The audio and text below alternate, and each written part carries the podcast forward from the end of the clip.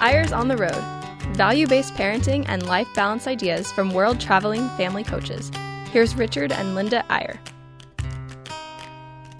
Hello there, it's Eyres on the Road. Another week has gone by, and here we are talking about what's happened and what roads we've been on and what parenting involvement we've had, both with our own children and with other parents around the world. Well, I'm sure that those of you who are listening have experienced what we have many times as well as as us, and that is moving. Moving. We have a family that just moved back to Utah. And man, trying to get the bank to make the final uh, closing. I mean, it, On their mortgage loan. absolutely crazy. to- The paperwork and all this stuff, and all one more page and one more thing and one more thing, and And They've had a our- moving van sitting in front of their house for five days and is just crazy. This But- is our daughter who's lived for 20 years in Boston. She went off to school there when she was 18 years old and then later went on a mission for the church. But other than the mission, she's lived in Boston pretty much well, since she went back there to school. yeah, she lived in D.C. and worked there for a while, but really Boston is their home. And it is really heart wrenching to change. And we're saying, come on, we're here. Come Wait on, we're here. This Come is our on." strategy. We got to reel all these kids in from all the hinterland. It's not going to work for us, but we compliment all of you who can do that. But anyway, she's saying it's not about you. It's just that we had such a good deal in Boston. They didn't really have a great deal. They had a darling little house with one bathroom, four kids, and guests every weekend. So um, The anyway, kids are the kids are pretty happy. One of them said the the six year old the other day said, "Grandfather, do you know how many toilets we have now? We have four. he said that's four times as many as we had in Boston, but that's neither here nor there. Anyway, that's where we've been after the Thanksgiving holidays. We've been trying to stick around close here and help her get moved in, and so it's been a, a good time. What we want to talk about today is a little depressing. You think we can? Uh, you think we can make it hopeful, Linda, at the same time? I hope so. We've been on the road uh, between Park City and Sundance in Utah, for those of you who know Utah a little bit, because there has been a conference there um, that is really fascinating. It's a conference on the connection between religion and the strength of families, the correlation between people's faith and how well their families are doing. And it's been just fascinating for us. Uh, some of the people on the panel we, we've known from years gone by. Um, the orchestrator of it is one of our favorites, a guy named Brad Wilcox. It's interesting, there are two Brad Wilcoxes, pretty prominent. One is uh, an LDS church member who's a writer and so on, and we like his material. But this other one is a, a wonderful Catholic guy who runs an institute called the Institute of Family Studies out of the University of Virginia. And we always read his material because he's a data guy. He gathers data. He does a lot of statistical work showing the connection between families and other institutions and between how well uh, families are doing and how well other things that they're involved in go. In other words, what is the cause and effect relationship between families and, and commitment within families and other institutions? And of course, a lot of his work deals with the decline of families. And so he and a bunch of other scholars, about 16 different scholars from all over the world, really, we were very interested in the two who were there from Taiwan. Oh, it was a woman from Colombia, um, Peru. Um, it was really fascinating because they had statistics from their countries, and the same thing is happening is happening in the U.S. Well, yeah, well, that's the same thing for sometimes different reasons. I mean, there is a decline in marriage and in fertility all through the industrialized world. Actually, I, I had the numbers and I didn't take the notes, but there's some there uh, of the 360 some odd countries in the world. That's count. That's every nation state on the planet. Um, just over 200 of them have a negative birth rate. In other words, their birth rate, their fertility rate, is not high enough to replenish the population. Replenishment rate is about 2.1 children per woman, and uh, some of the Asian countries, as you may know, have have about a fourth of that. Singapore has a birth rate of 0.6, and and many of the Asian countries. And but isn't it interesting, Linda, that a majority of countries are not now replacing. We all remember the time when when everyone's concern was population growth and and how's the how's the planet going to handle all these people and that is still a worry, of course, in Africa and in some third world places. But in the industrialized world, in Europe and the US and most of Asia, the problem is we're not replacing the population. How's the workforce going to be replenished? Who who is going to be earning wages, paying taxes, and taking care of services for the growing aging population? I mean, it doesn't take a a statistician to realize that we're headed for serious problems in countries where the old people are the population, the percentage that are old is growing, and people are living longer and longer, and the birth rate is declining. So there's no workforce coming up. There's no um, you know, people in the workforce to support the government and to support the aging population. Uh, a lot of people call that a demographic winter that we're heading for a time when uh, it's, other people call it an inverted pyramid. Picture that in your mind: the growing population on the top, and the smaller part of the pyramid earning the wages and trying to take care of the aging population and, and the bottom of the pyramid is getting smaller and the top of the pyramid is getting larger. It's a it's a dramatic problem. Well, we live in a very interesting world. It's fast moving a lot because of the internet and because of the different mindset than when our parents were born and even our grandparents is drastically different. When we were in Singapore 2 years ago, their population replacement their ratio 0.6 they are actually um, paying women to have children. I mean, they get a, we, get a bonus if you have we a child. We heard twenty thousand. Then someone was recently there said no, it's really eight thousand. But I mean, they're paying them to have children, and then in in Japan, sixty two percent of women in recent polls uh, show that they just don't plan to have children at all because they're expected to stay home with the children as a, a, cultural thing. And it really, they don't want to do that. They've spent a lot of money on their education and they have their freedom and independence. And they're just like, no, I'm not going to do that. So one of the things, and this we, we've been preaching and talking about this long before this conference that we've just been to, but uh, it was em- reemphasized there that what really is, what really gets your attention and what's really shocking is not just that marriage rates are down and divorce rates are up and, and fertility rates are down and so on. It's not just the trends. It's that we've reached some sort of tipping points. We've reached a point in many cases where majorities have become minorities and minorities have become majorities. I mean, the one I just mentioned is one that more countries now have a negative birth rate below replacement level than, than there are countries that have a higher than replacement birth rate.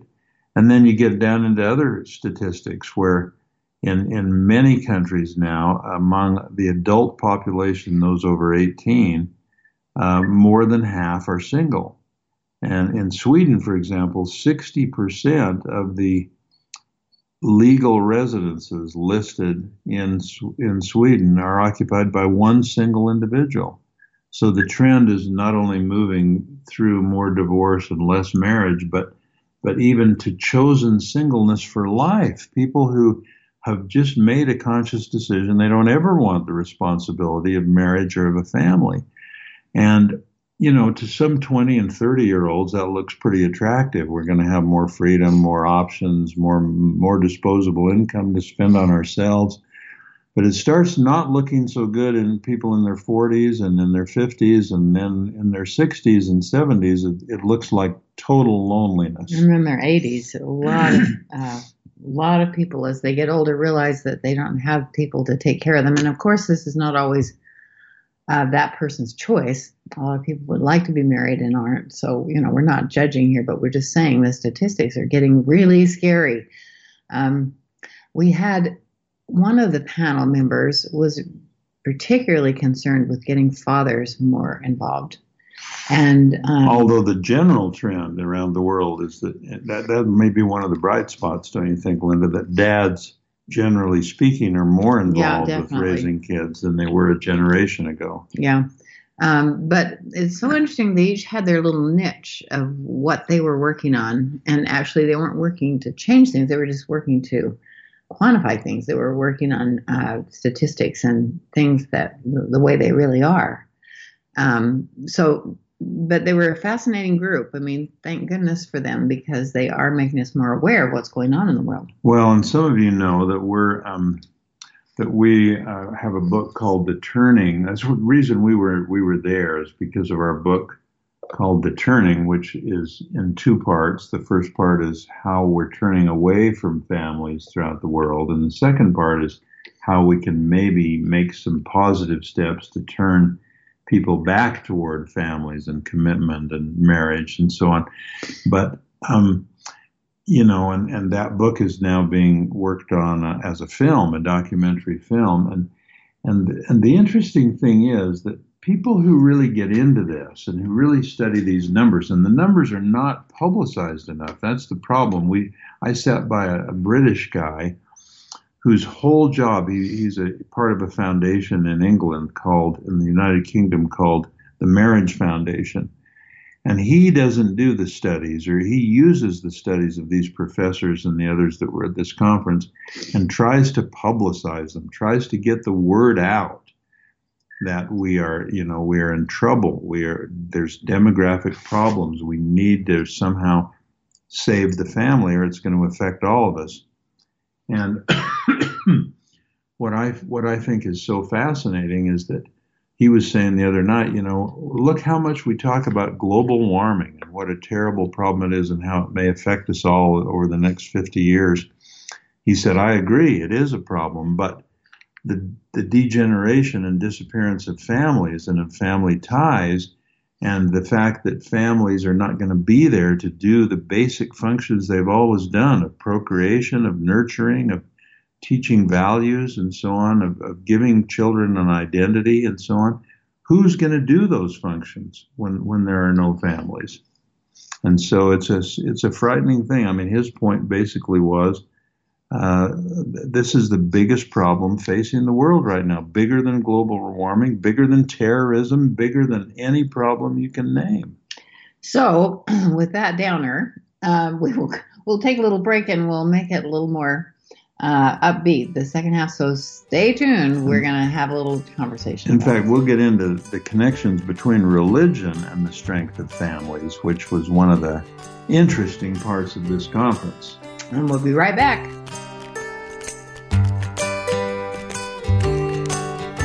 And we're back on Eyres on the Road. We're talking this week about uh, a kind of a, a dark subject matter, a, a title for the show that uh, parents and marriage and families are statistically at least in a lot of trouble right now in our world and what can we do about it this conference we've been attending one of the one of the purposes of it was to try to to measure what the solutions might be in other words where in our society as the general trend is away from marriage and away from family and away from commitment and away from parenting where are the bright spots and where can we learn in terms of what the numbers are about what would save families?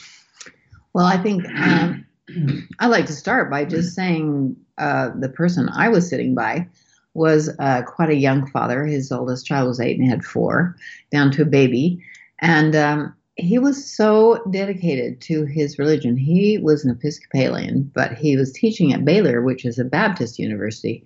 And it was a fascinating conversation about uh, how much they he feels is important to talk about religion and in the lives of the students that he's teaching and in the life and their lives. And then the fellow, the man who was running the program, uh, Brad Wilcox, was an amazing person. He had nine children, Five of which are adopted. five, two from Ethiopia, two from Guatemala, and where was the other one? Um, no, two from Ethiopia, three from Guatemala. Three from Guatemala. And then, and you've heard this story before, after thinking they couldn't have natural born children and adopting five, they then began to have children of their own and had four. had four. but he was saying, those of you who've dealt with adoption know this story. It's more difficult to raise a child who's adopted um, in large majority of cases. Yeah. And uh, he said, boy, you know, those first five were really a challenge. And then we had those four, and man, they were just so easy. Yeah. well, bless their heart. I mean, that is really pretty amazing. Well, and so here's some of the, and, and but he's a wonderful Catholic guy, and he Well, got that's what I was say. to go to, to mass. Yeah, he, when we left uh, an evening dinner, he was frantically looking on the computer to find out where the closest Catholic church was that was doing mass the next early morning. mass, so he could go before the meeting started again. So it really, it was really amazing. We, what a great guy, you know. That these dedicated Catholics are amazing. So it segues right into some of the really hopeful, I think, and optimistic findings of some of these researchers. Let me just mention three of them.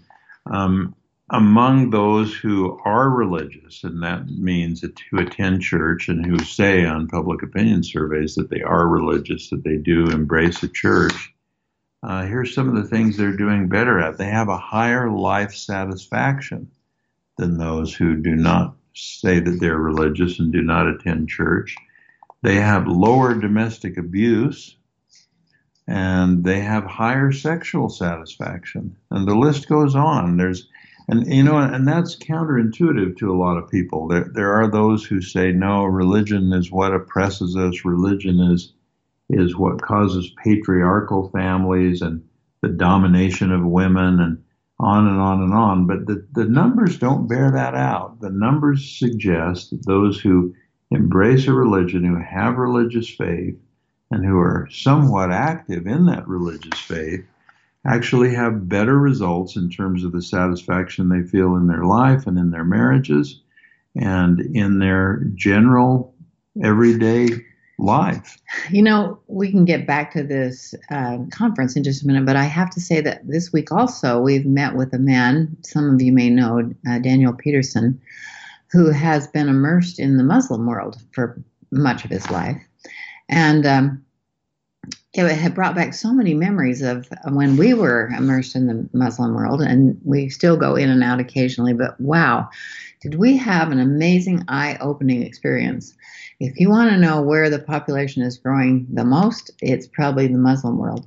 And I have to say, the statistics that he presented were amazing. There are 1.6 billion, that's with a B, Muslims in the world. And there are about, what did he say, between 20 and 50,000 ISIS members. Yeah, he was just pointing out that the, uh, the the extremist Muslim groups are tiny in terms of their But they have given the whole rest of the Muslim world a horrible black eye, and we we do not realize how amazing these Muslim families are. We are really um, fans of the Muslim world. They are great family people. They know what they're doing. They're dedicated to their religion, and um, they're doing some great things. Well, they're part of the positive statistics if you take them as a, as a large group. Let me mention a, f- a few of the other interesting things going on among this, this group. There are some people that are working on what they call the success sequence based on, on the numbers of, of, and statistics that uh, those who do the best in life, financially and professionally and educationally, are those who follow a sequence where they, they get engaged and get married and then have a child. Those who are doing the worst on economic measurements of all kinds are the ones who get that out of order, who either have a child before they're married or who cohabitate before they're married.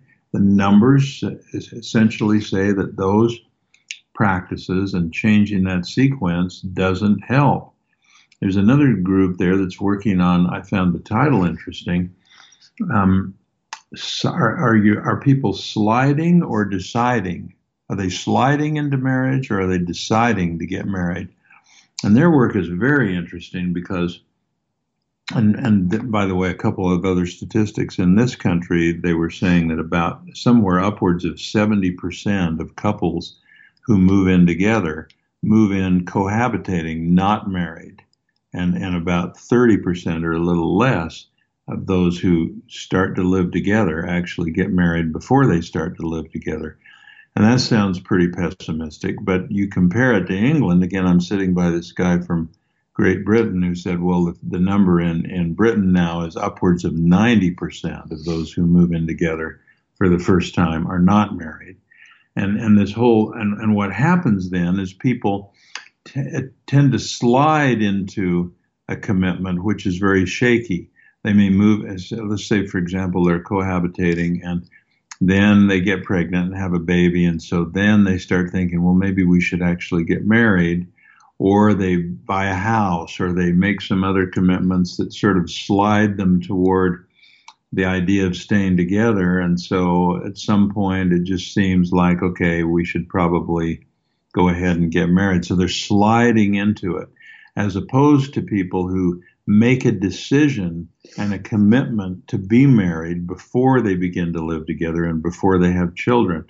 And as you can guess, the numbers in terms of how well they do educationally, how well they do financially, how how great a chance they have for a divorce. All the numbers are positive and ahead of the game for those who decide rather than slide into marriage. So I found that very interesting. Um, there's another study going on called Before I Do, where they're trying to gauge what are the things that predict a lasting marriage? What are the things people can do before they're married in order to be a predictor of how, how well their marriage will last?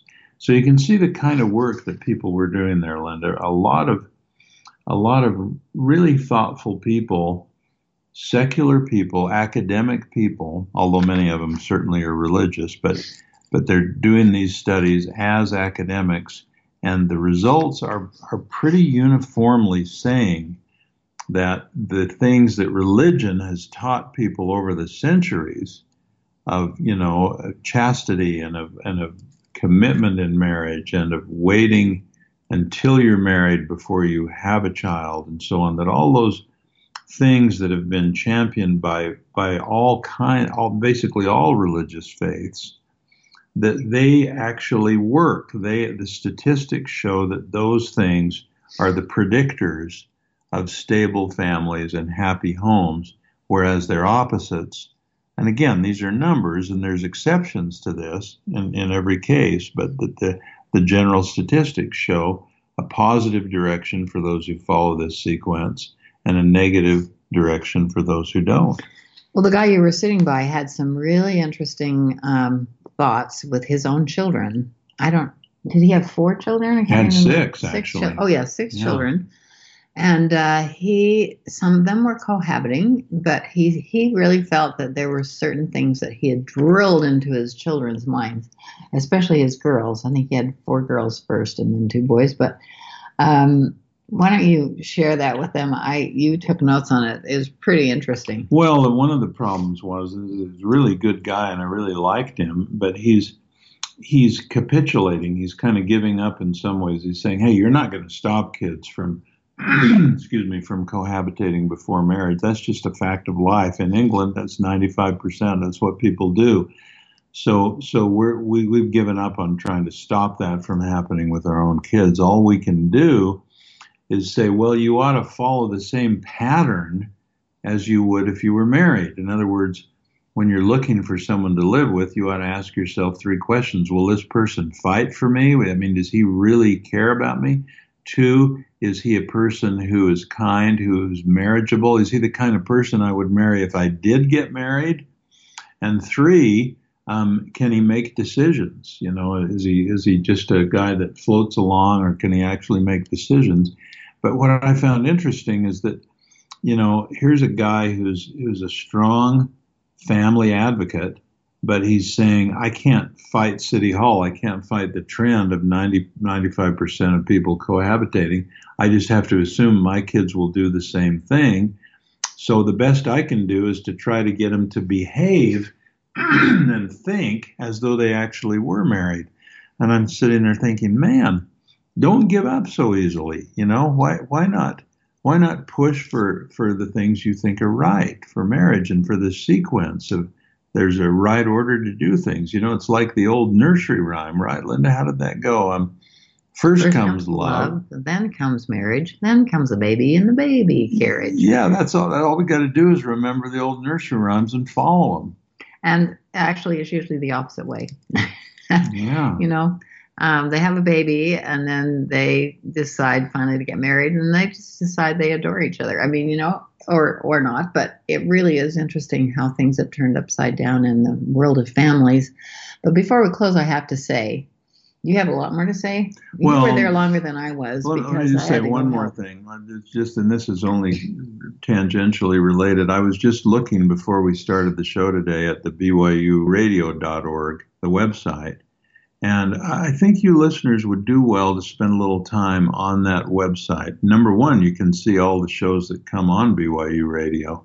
But when you click on our show on Eyres on the Road, there are some links that come up. I mean, obviously you'll get the names of the shows and and many of you I know are just subscribing to Eyres on the Road through a podcast, which is great. But you'll also get some links there where you can get a lot of our books for free and a lot of the things we're doing with some of these seminars and other things will show up on those links. So spend a little time next time you're on the computer and you've got a minute, go to BYU Radio and to Eyres on the Road and connect to us in some ways other than by listening. And we'll appreciate that. And I hope you will too. So let me just close by saying another thing we've done this week with our grandchildren is taking them to a delightful movie called Coco and we had no idea what to expect. We uh, it's it's so fantastic uh, about the bottom line being that families are the most important thing in your life, and you can't guess that as you go through. But it's uh, produced. I, I, don't know if Mexicans produced it. Well, it's about the it's, Mexican culture. It's, a, it's, it's certainly about the Mexican culture, and we've spent a lot of time in the south of the border and wondering what in the world was up with these skeletons. What's the Day of the Dead? What in the world's the Day of Dead, and and so on and so on. Of course, they spend their we just uh, thought it was their Halloween, Halloween yeah, uh, in the cemeteries celebrating with their ancestors. It is really worth seeing. We suggest you go take a look at it with your kids. It's absolutely darling. We think it's about genealogy and families about and so many good things. Anyway, that's we our movie you, recommendation for the week. and we wish you the very best this week as we go back on the road. We'll see you again next time on Eyres on the Road. Bye bye.